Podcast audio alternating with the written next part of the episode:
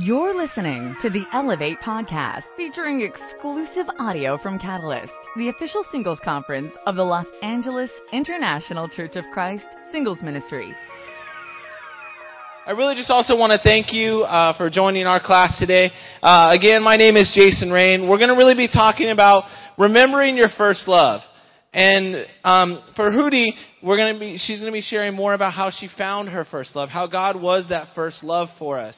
So as everybody keeps continuing to walk in, we just really want to invite you guys to come down to the front so you can be able to hear everything and see everything. Um, the slides that we will be t- uh, talking about are going to be up here behind us on the screen. And uh, pretty much at this time, we just want to go ahead and uh, take an opportunity to uh, just be able to go to our Father in Heaven. So if you guys would all join me. Good morning, God. Thank you so much for this opportunity to be able to share your word.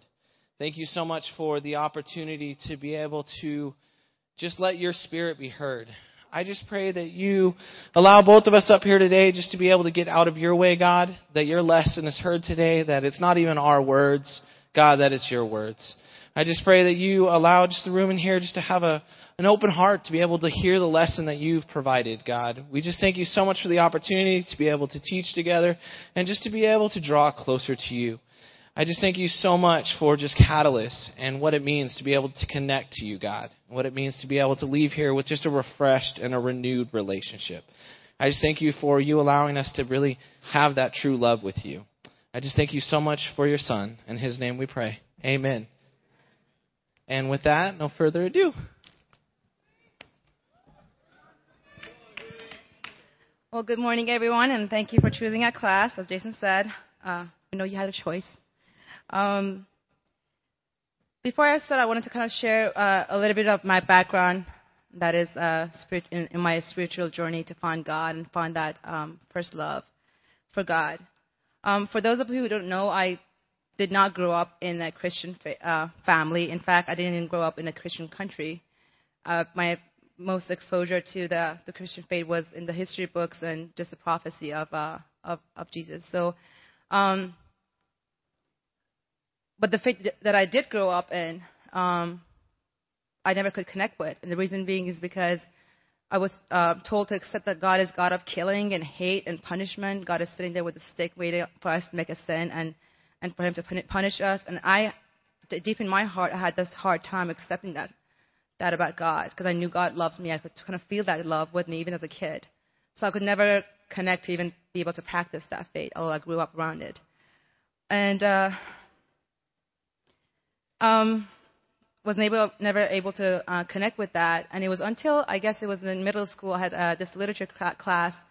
There was a um, our professor, our teacher actually shared this um, verse of a poem from uh, from this like Indian uh, poet. He says, "God does not expect us to answer for the um, for the skies and earth. He's expecting answer for us for the flowers that He sent us." And it was kind of an You know, my teenage you know, age and years, it was kind of eye like awakening thing for me to to kind of connect with that concept and say, well, that's the God that I feel, that I, that's the God I, I can connect with. And it's really like a lover sending you flowers, and all he wants is to for you to call back and just acknowledge receipt of that, the gift that he's sending us. So um, then I moved to the United States, and I somehow, God's willing, Um, started going to uh, to church. I used to try, you know, just going to impress my Armenian friends in L A and go to like, Armenian churches, churches and stuff, or um, just to kind of like com- be a company to people. I, I used to go to churches, but um, when I, I was in the military, actually, again, for those of you who don't know, so when I got back from overseas, in fact, I was medevac due to medical reasons and all that. I was in Texas, and somehow God, just the way he does, in a very unique way, reach out to you and kind of show you that, like, signs. And I decided to drive from San Antonio to Houston to go to this, like, you know, mega church, the famous uh, Joel Osteen church, um, almost every Sunday when I was temporarily stationed there in, in San Antonio. And it was there that I felt like, well, that I can feel that connect, connection. Some kind of, like, it's, it speaks my idea of God. And uh, I did finally feel that closer connection with God, but there was still something missing. The connection was not complete. It was it was feeling incomplete. I feel like I have connection is not consistent, though. I have high days. I have low days. I have days of denying God. I have days of doubting God. And for me, it was just not, I felt like something was missing. And I that's when I went to the search for God and, and seek that real connection with him. In this process, when I when I realized, uh, what I realized was that the connection that I'm seeking is is really only a component of a bigger concept, which was the relationship with God. And uh, that is why I was feeling incomplete, because I was just seeking for one component of a bigger thing, and it was, you know, I was getting lost in that search. Um, personally, in order to comprehend, you know, divine concepts, um, I had to rely on my limited understanding of relationship as a human being, because I don't think any of can claim that we totally understand the divine being of God. So um, thankfully, having majored in communication, I was able to apply the standard formulas that I learned in school, uh, applied on personal relationships, into my relationship with God, and to try to, you know, follow this, those steps to see if I can finally establish that relationship with God, for it to work, for me to feel that real connection. And uh, when I put those steps, or, you know, put them in action, is when I experienced immediate results. So I knew that I was, I mean, I mean, even that was God directed. It was, you know, it's, it was ordained by God to, for me to kind of, in my way, and my even skill set or education and whatnot, as an analytical person, kind of like do it the way that I would understand it better, or be able to have those strong convictions. And uh, I'm hoping that today, with sharing that kind of approach that I made to establish that relationship with God, which worked for me, um, be able to help somebody else in the audience to to try it and see if they can, they also can find that spark that they're looking for into the fire of the love relationship with God. And I understand everybody has different approaches to, you know, establishing that connection, but I think that, again, focusing on, you know, just the formula of of relationships and just uh, our our you know daily relationships, um, it still follows the same standard, you know, um, structure. Strategy, I guess. Next slide. But first, let's see why we even feel the need to love and or and even to be loved. And when I started doing that, kind of, again, I wanted to make sure I'm I'm covering all the you know all the you know um, steps of my research or whatnot in finding God. And um, I, thought, I thought to myself, I mean, why do I even feel the need to love?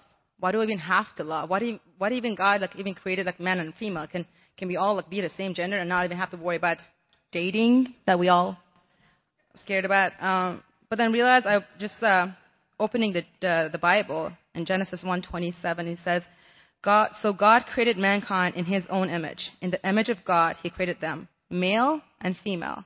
He created them.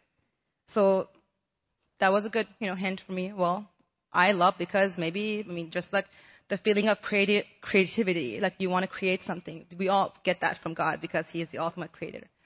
Just anything you can think of um, that we have as human beings is because we're carrying God's image. So that was the answer, the first step of the question. And um, the next um, scripture I was looking at where God answers my question explicitly is that we love because He first loved us in First John four nineteen. So for me, that was putting those two pieces together. I kind of was able to see the, the picture of the fact that I'm get I'm, I'm even finding this desire to love um, for God is coming from Him, actually, because I'm carrying His image. Then in that case, what better strategy to follow His manual, His His instructions into how to love. And as we can see in, in, clearly in the scripture, the reason we do feel love is because um, we, we have received it from God. So technically, God is the first love. In fact, the ultimate love. In fact, um, go to the next slide. It says in First John four, seven to eight, um, dear friends, let us love one another, for love comes, by the way, I'm sorry, excuse my E S L moments. Um, it says, for love means, for love comes from God. Everyone who loves has been born of God and knows God. Whoever does not love does not know God, because God is love. It just shows how much of emphasis is God, even in his own, his own word, is putting on love. And um, the fact that God is nothing but love. Now, again, going back to the formula that I used to, again, establish that relationship with God, um, with that love-based um, relationship with God, let's look at that formula that I used. I guess, although communication or, like, you know, relationships are more complex, we can all attest to some basic, I guess, uh, components of the relationship, and we can all relate to, again, if you guys want to try to really, instead of struggling with the whole divine concept, really bring it to your daily relationships, or your personal relationships, your love, uh, your love-based relationships, and, and just look at it, because God has actually provided many examples, including even Jesus, to to be able to connect with, with our level of understanding. So um, the first step, hence why we go on dates, if somebody can't answer, not you, Stuart, because you need to answer, is to really, I mean, what's the purpose of going on dates? It's to really get to know someone. So that obtaining that knowledge of someone is the, it's a necessary step, and it's a very crucial step, and it's definitely the first step to even establish that relationship. I mean, unless you do that, you're strangers, technically. So, um, but what's, what do you get out of knowing someone? I mean, you obtain, you know, you develop understanding for their values. Um, and that's, uh, that's the purpose of, of getting, to, well, I mean, that's the automatic result of getting to know someone. You definitely would develop understanding of them, and especially their values. Now, applying this method in my relationship with God, I realized I need to first learn who God is. I need to obtain that, or develop that knowledge about God. And I had access to a very great resource, which was Bible, in my hand reach. I noticed I cannot possibly connect with God, that I was trying to do, if I don't really know who God is. And that's when I started studying the Bible. Now, the, once you get to know someone and you acknowledge those values in them, automatically comes the next step, which is you would develop attraction, also known as love. So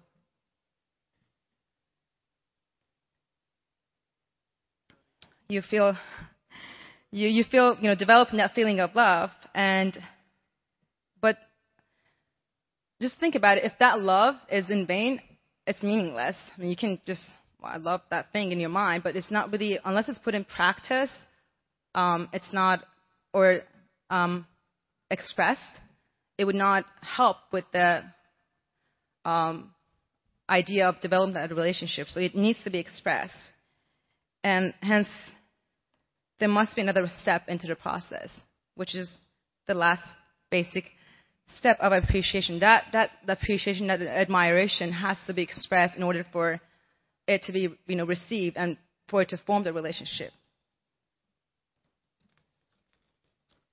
Now, again, the, ba- the basic, I guess, diagram for communicating that love, the expression of that love, is that there must be at least two main components. Before, in the in the old uh, theory, they, they used to think that, you know, you just sending message is, is a communication. It's not. It's actually a communication. Um, you have to know it's it's a, it's a transaction with the newest, you know, model, and therefore it cannot be one way. Same with love. Expression or communicating that love, it must be sent and received in order for it to work for establishing that relationship. So, and again, putting it to my attempt to um, establish a relationship with God, um, I realized that I have to, you know, that love has to be, it's not only I have to love God, it's not only God has to love me, which, by the way, he did from the beginning of my life, the, fa- the fact that he was watching over me and guiding my steps, just literally picking me from the other side of the world, just going through the things that I went through to to find him, that just shows that um, that it must be like it's it's not it's not a one way thing. So I have to I have it's it's a it's a send and receive process basically. Sorry. Now, so how do we receive? Let's let's instead of you know I'm gonna go, kind of go backwards into in that um, image. So let's let's focus on how we receive that God, God's love. We have great examples. The first example is actually his verbal communication of his love for us, which is the, one of the biggest, you know, methods of communicating. Is that verbal? God clearly says that he loves us. Many times, many scriptures that we all attest to express his love, personal love, um, deep, intimate love for us. Example, which is like Romans five eight. Um, otherwise, Jesus, his, he gave us his most beloved son to us for our salvation. I mean, that's just the biggest expression of love for someone. I mean, if you love someone, you're, you're willing to give your life to them. You know, just being a mother, you know, I'm I'm willing to die for my son because it's a genuine, real love, and that's what I would be willing to do.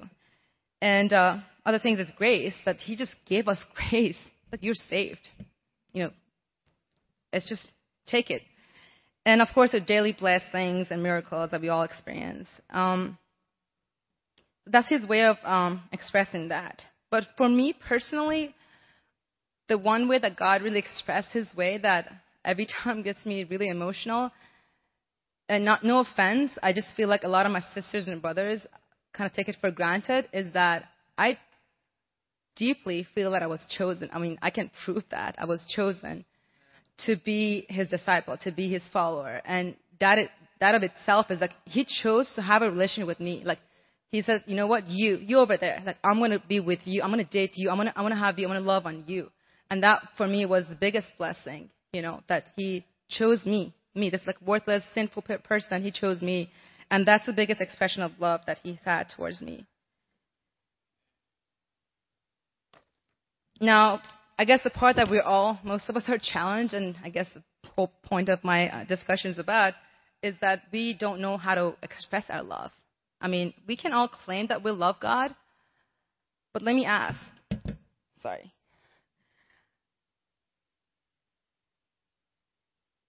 Are we expressing it? Are we expressing our love to God? I mean, do you?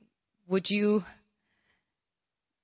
claim that you're expressing the love to God? Um, so, um, for that matter, um, there's easy ways to express our love. I mean, it's just uh, the prayer, thanksgiving, giving thanksgiving to God, obedience, faith.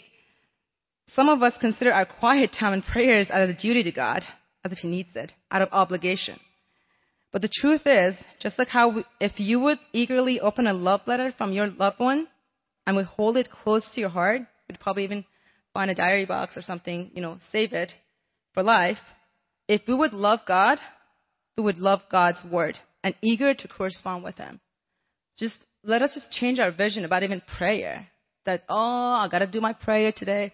No, it's like if it's really natural love that you develop for God, by acknowledging, knowing his values, knowing things he's done for you, all of his, remembering his appreciation to you, you would be eager to correspond back because you're willing to, you know, develop this relationship. So the other thing that um, we all struggle with is that, you know, with obeying God's commands, it is not merely a matter of following God's rules and maintaining good deeds.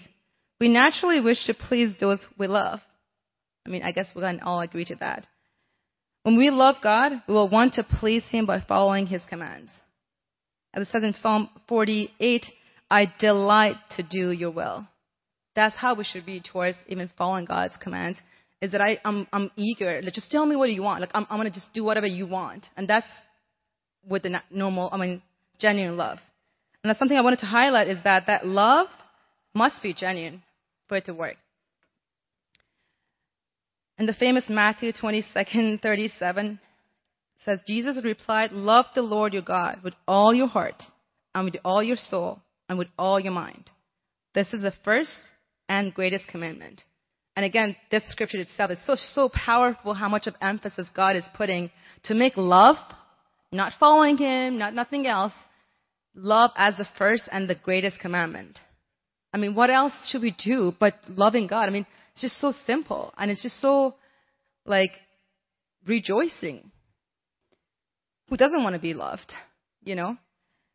Um, in John fourteen fifteen also said, dear children, let us not love with words or speech, but with actions and in truth. That's another uh, necessity for, for, for the nature of love that we have. I mean, you can have somebody tell you ten times a day, I love you, but if it, if it's not genuine, you can you can tell. You, you won't connect. I mean, I guess we can all agree that. So um, same goes with our love for God. If it's not if it's not from the bottom of my heart, it is not even valid. And just like Jesus says in Revelation three twenty, he says, "Here I am, I stand at the door and knock. If anyone hears my voice and opens the door, I will come and eat with that person, and they with me." So God is knocking at our door today. I just want to encourage you guys to kind of just think about that. He's he's there. He hasn't gone anywhere. He's, he keeps knocking. It's us who have to be willing to make the choice to open our heart, that door to him. At the end, again, to kind of recap, is that we are in a relationship with God. By choice or not, we are in a relationship with God. So I really invite you guys to make the best out of it. I mean, it's like a marriage. I mean, you're in a marriage, and that's mainly why God is kind of against divorce, in, in my opinion, is because once you are there, you gotta you gotta put effort. It's not gonna be easy. No love relationship is easy anyway. So you gotta take the take the you know take it upon yourself and just really put the effort that you need to towards that relationship. And but He's made it really easy for us. He's told us how we can we can we can establish this relationship. We can continue. We can maintain that relationship. Speaking of which, Jason is going to talk about how to maintain that fire and that love, that spark that you have established with God. Thank you.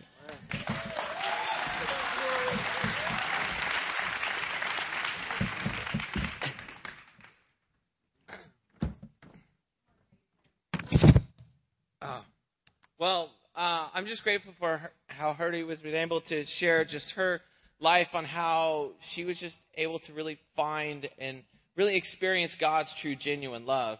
And I just want to jump right in there, and we're going to go to Revelation chapter two uh, here in verses four and five. It says, "Yet I hold this against you. I have forsaken the love you had at first. Consider how far you have fallen. Repent and do the things you did at first. If you do not repent, I will come and remove your lampstand from its place." And one of the things that's so powerful that spoke to me was, as I read the scripture, is if you look at the, the word that I highlighted up there, it, it's a lampstand. And that's pretty much the author's talking about where he's going to take your light away from you. Uh, in, in the first century um, church, a lampstand is something that they have in the tabernacle, and that's where they. It's very ornately made. It, it's really, and the most times, it's just made out of gold. It's it's really refined. And in the first century church and back in that time, really the only metal that you could refine is gold. And the only way that you could refine that was by fire. And and this is the imagery that God just kept putting in, in my mind is as as a flame. And one of the things that just really spoke to me, just as God just put this lesson on, on my heart and as was called to teach this, that in, in a life of a flame, there's there's literally three different stages of a fire that I was able to really look at. There's one that's the that the beginning stage, and it's it's the embers. It's really just the, the part that's kind of left over from a flame. And and here you, you just you just have such uh, a vision of just all you can see is just a little bit left uh, of the light. And at, and at the middle stage, I kind of called it a campfire, something that you kind of all want to get around and, and be cozy and kind of just kind of hang out there. And the last kind of imagery that came to me was just like a bonfire, where it's just like so big and so bright, you have to you have to almost step back from it. You have to just be able to like, whoa, something's going on here. And in a fire, there's there's just a few components, really, uh, what you need to be able to to have a fire. And as you look at it, you really just need oxygen and a fuel. And with within those, and you have a little bit of a heat that that creates the fire. And for me in my life, I started to really look at this imagery, and I noticed that the oxygen wasn't something that I can control. It was something that was always there. It was something that was always around us. And for me, I started to realize that this oxygen was God in our lives. That even in the state of like the embers, God was always there. You know, but I probably wasn't adding my fuel to the fire to be able to allow it to grow. And this is where this lesson got really hard for me. Um, it was about six months ago. Uh, I, I got that, you know, that moment, as some of us know, when your evangelist comes up to you and goes, "Can we talk?" And uh, as I heard the audible gasp, it's, you know, I, I thought, well, you know, everything's going good in my life. Everything, I'm serving God in such a way that it's like, okay, I'm at I'm at uh, church every Sunday morning. I'm at midweek every Wednesday. I'm going to Bible talk. But my role in the church, being a Bible talk leader and being uh, a communi- the A V tech, was was more, I was there just to do a job. I, I, I lost over the last years of my service where I knew I stored the equipment at my house. I knew I was the only house that the brothers and my small group could meet at because no one else had a home big enough. And it was more of, I opened my home and I opened my service to God out of obligation. And it wasn't out of connection. And and this moment when we sat down early on a Friday morning before I was getting ready to go to work, which was hard enough because, you know, then you got to meet at like five in the morning. Um, he asked, you know, the first question he asked out the door was, how are you? Where do you feel you're at? And I'm doing good. I'm connecting. But he saw right through me. God put him in my life to be like, well, have you thought of where you're at? How about the interactions you've had with the other brothers and sisters around you? How about just so much of it, your reactions that you've had at the church? Are you really sharing your love with the worship team that you're working with? Are you really sharing your love with the other brothers that you're trying to raise up to take on this responsibility that you're doing?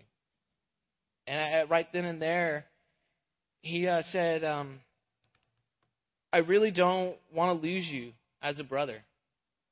He goes, because I feel if you continue down this course, you're going to get lost.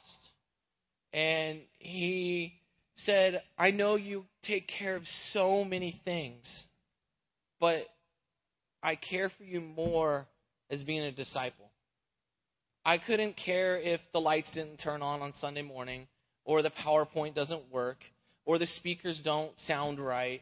He goes, I really care about your heart.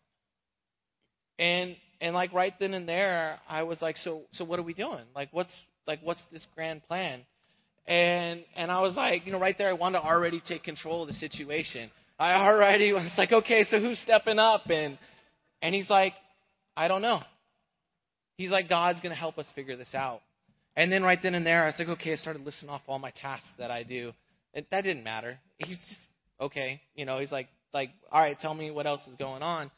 And um, what hit me here was he said, I care so much about you. I'm not worried about all the rest of the congregation that's coming to church because they're coming. I can see their heart. I can see the way they love God. And this really spoke to me because it really um, connected to me because it reminded me of a scripture that was read at my baptism. And it was out of Luke fifteen where it talks about the parable of the lost sheep. And this, the end of the, the end of the parable uh, in verse seven, it says, I tell you that in the same way there will be more rejoicing in heaven over the one sinner who repents than the ninety-nine righteous who do not need to repent. And I was just floored. Because at that moment when he told me that for the foreseeable future, your only responsibility is to come to church, I was like, okay. And my first gut reaction was to be like, I just got fired. All right, now what am I going to do? How am I going to fix this? And what really going through it is, is his promise to me is what actually I think started to change my realization was it wasn't that he was just going to take me from what I was doing, but he also committed to me that I'm going to meet with you every Friday for the next three months. Like he was really ready to jump in there and, and just help me understand that God's got such a greater gift for me in my life. And this is where it's like I um I felt loved again. I felt that someone was there through no matter what I was going through. Someone knew at a heart level that my good was not good. My connection with God was not at a level that it needed to be. And I was like, wow, someone finally noticed. I, I wasn't that brother that just came into church, that served, that set everything up every day, and everybody walked by and didn't, wasn't willing just to go, oh, he's serving. He's here every Sunday. He's early and late. you know, on both ends of it. Um, but it, someone saw in my life.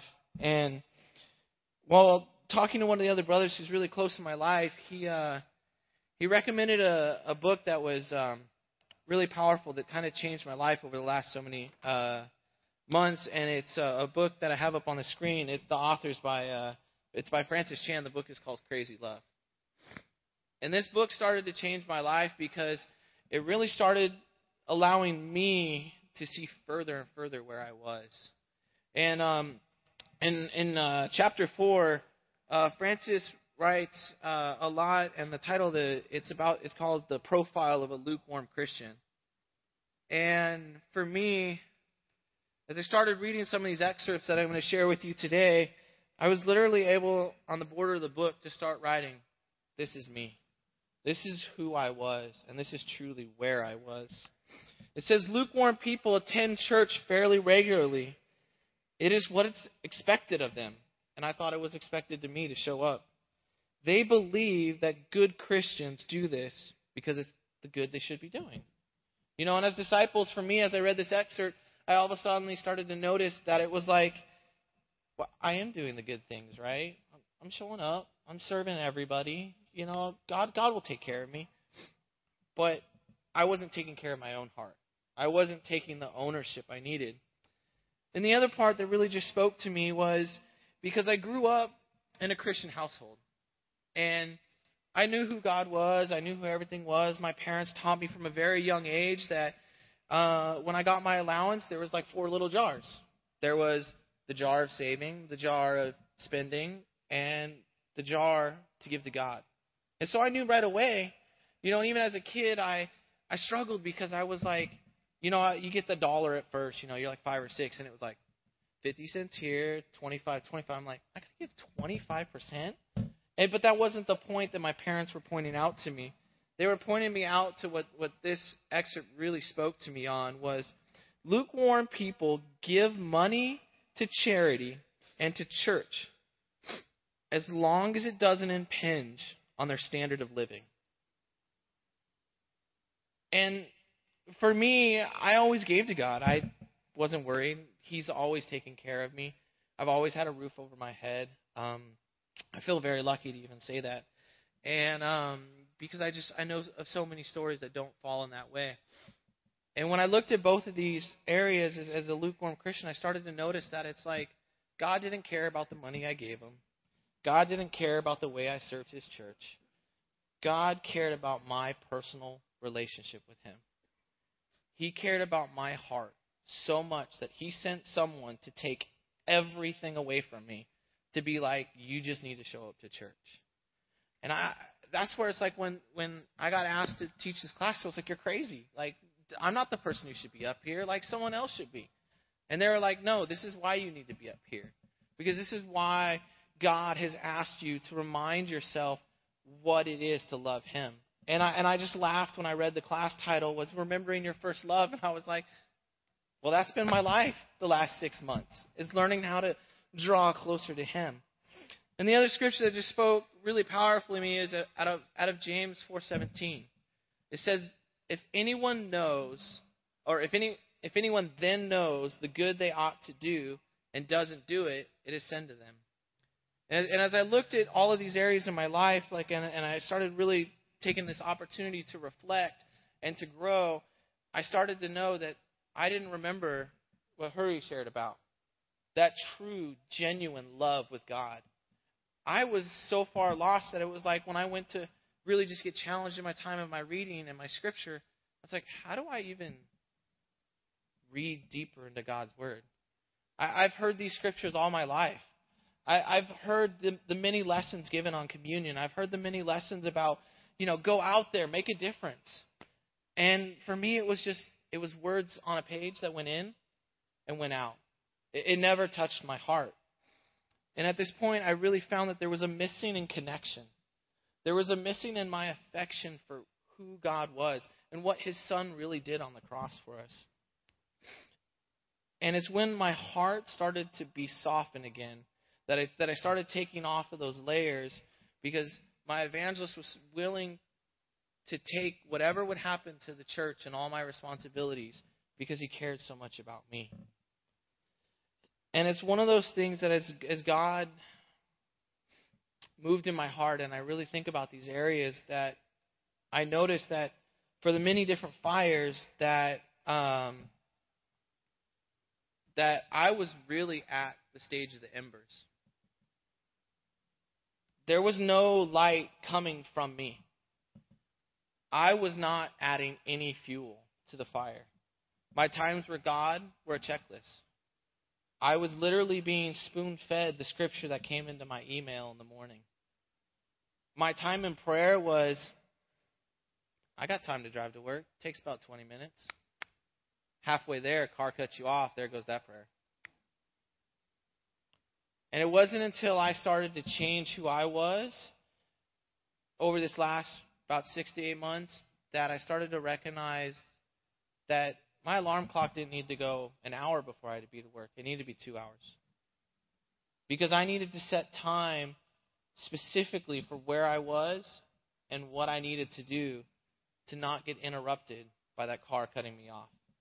Because that instantly, Satan's like, woo, just one car. It only takes one car. One red light, too. You can say that. Got to watch out for those. Um, but I felt like I was okay. I felt I was at that campfire. It was cozy. It was warm. Place to chill, you know, with your friends, with, with your with your fellow disciples. Uh, but I knew I wasn't at that bonfire. I knew I wasn't an example.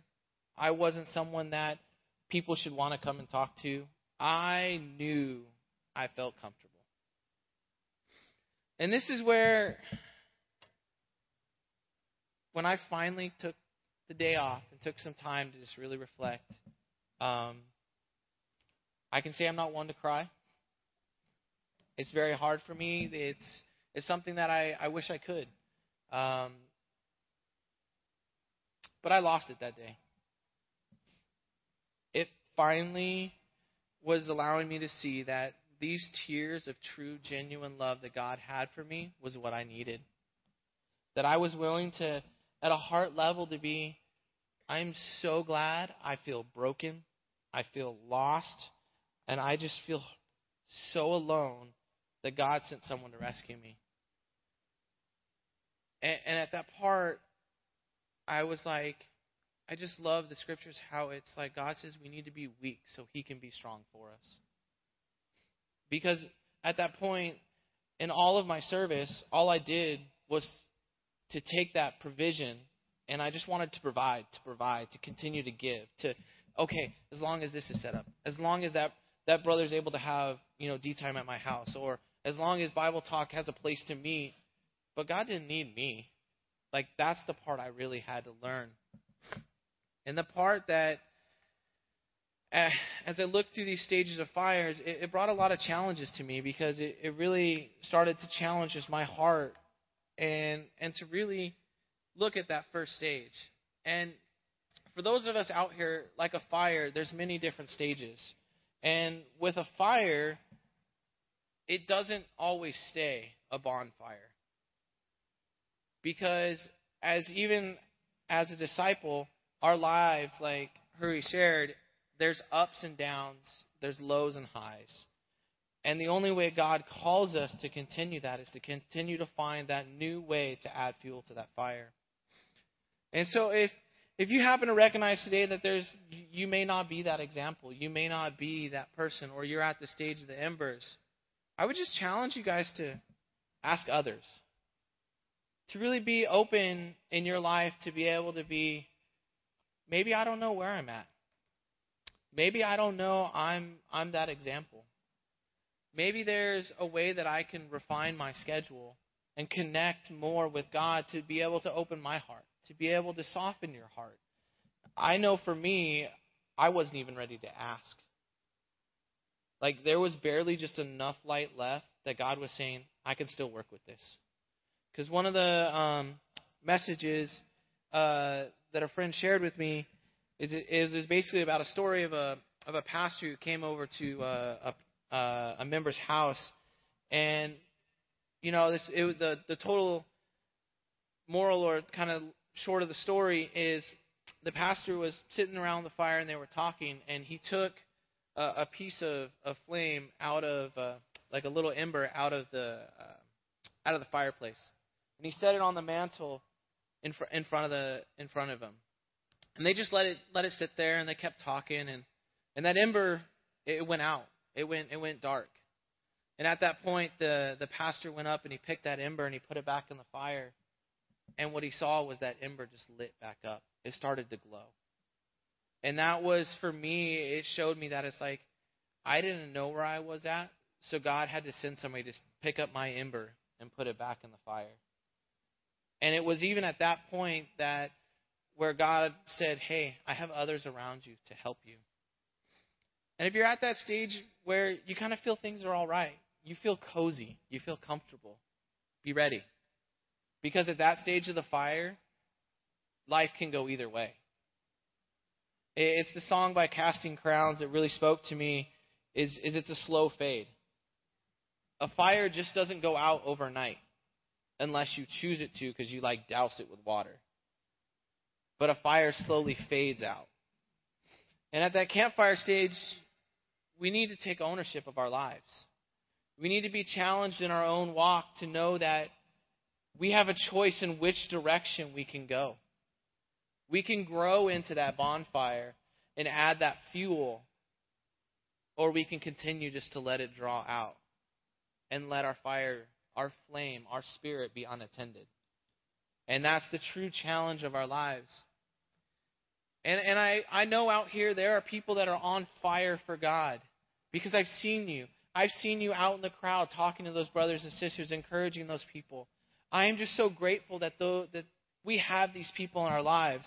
And the part about the bonfire that I would like to ask for all of you guys is to really continue to set the example in the way that you have. God has allowed you to be in a great place right now, to be just set on fire that you, when you walk into the room, it lights up. And, and in this area that it's that you get it also that God gives you the also the responsibility to help be that person that can reach out to your brothers and sisters, that can share that light. And then through all of these relationships, it's it's at any line of your walk as a disciple, from when you're two months old to where you're five years, to where you're ten years, to your twenty, that fire is going to go wherever, wherever you lead it. Your spirit's going to go wherever you take it.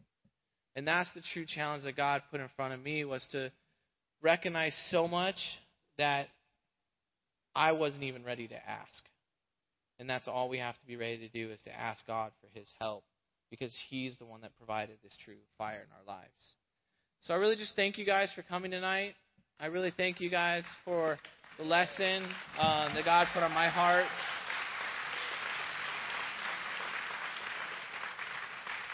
And on that great news, we're done, and you guys are free till the worship night. Thank you, guys. You've just listened to audio from the Catalyst Conference. For more information about Catalyst, please visit Catalyst Retreat dot com.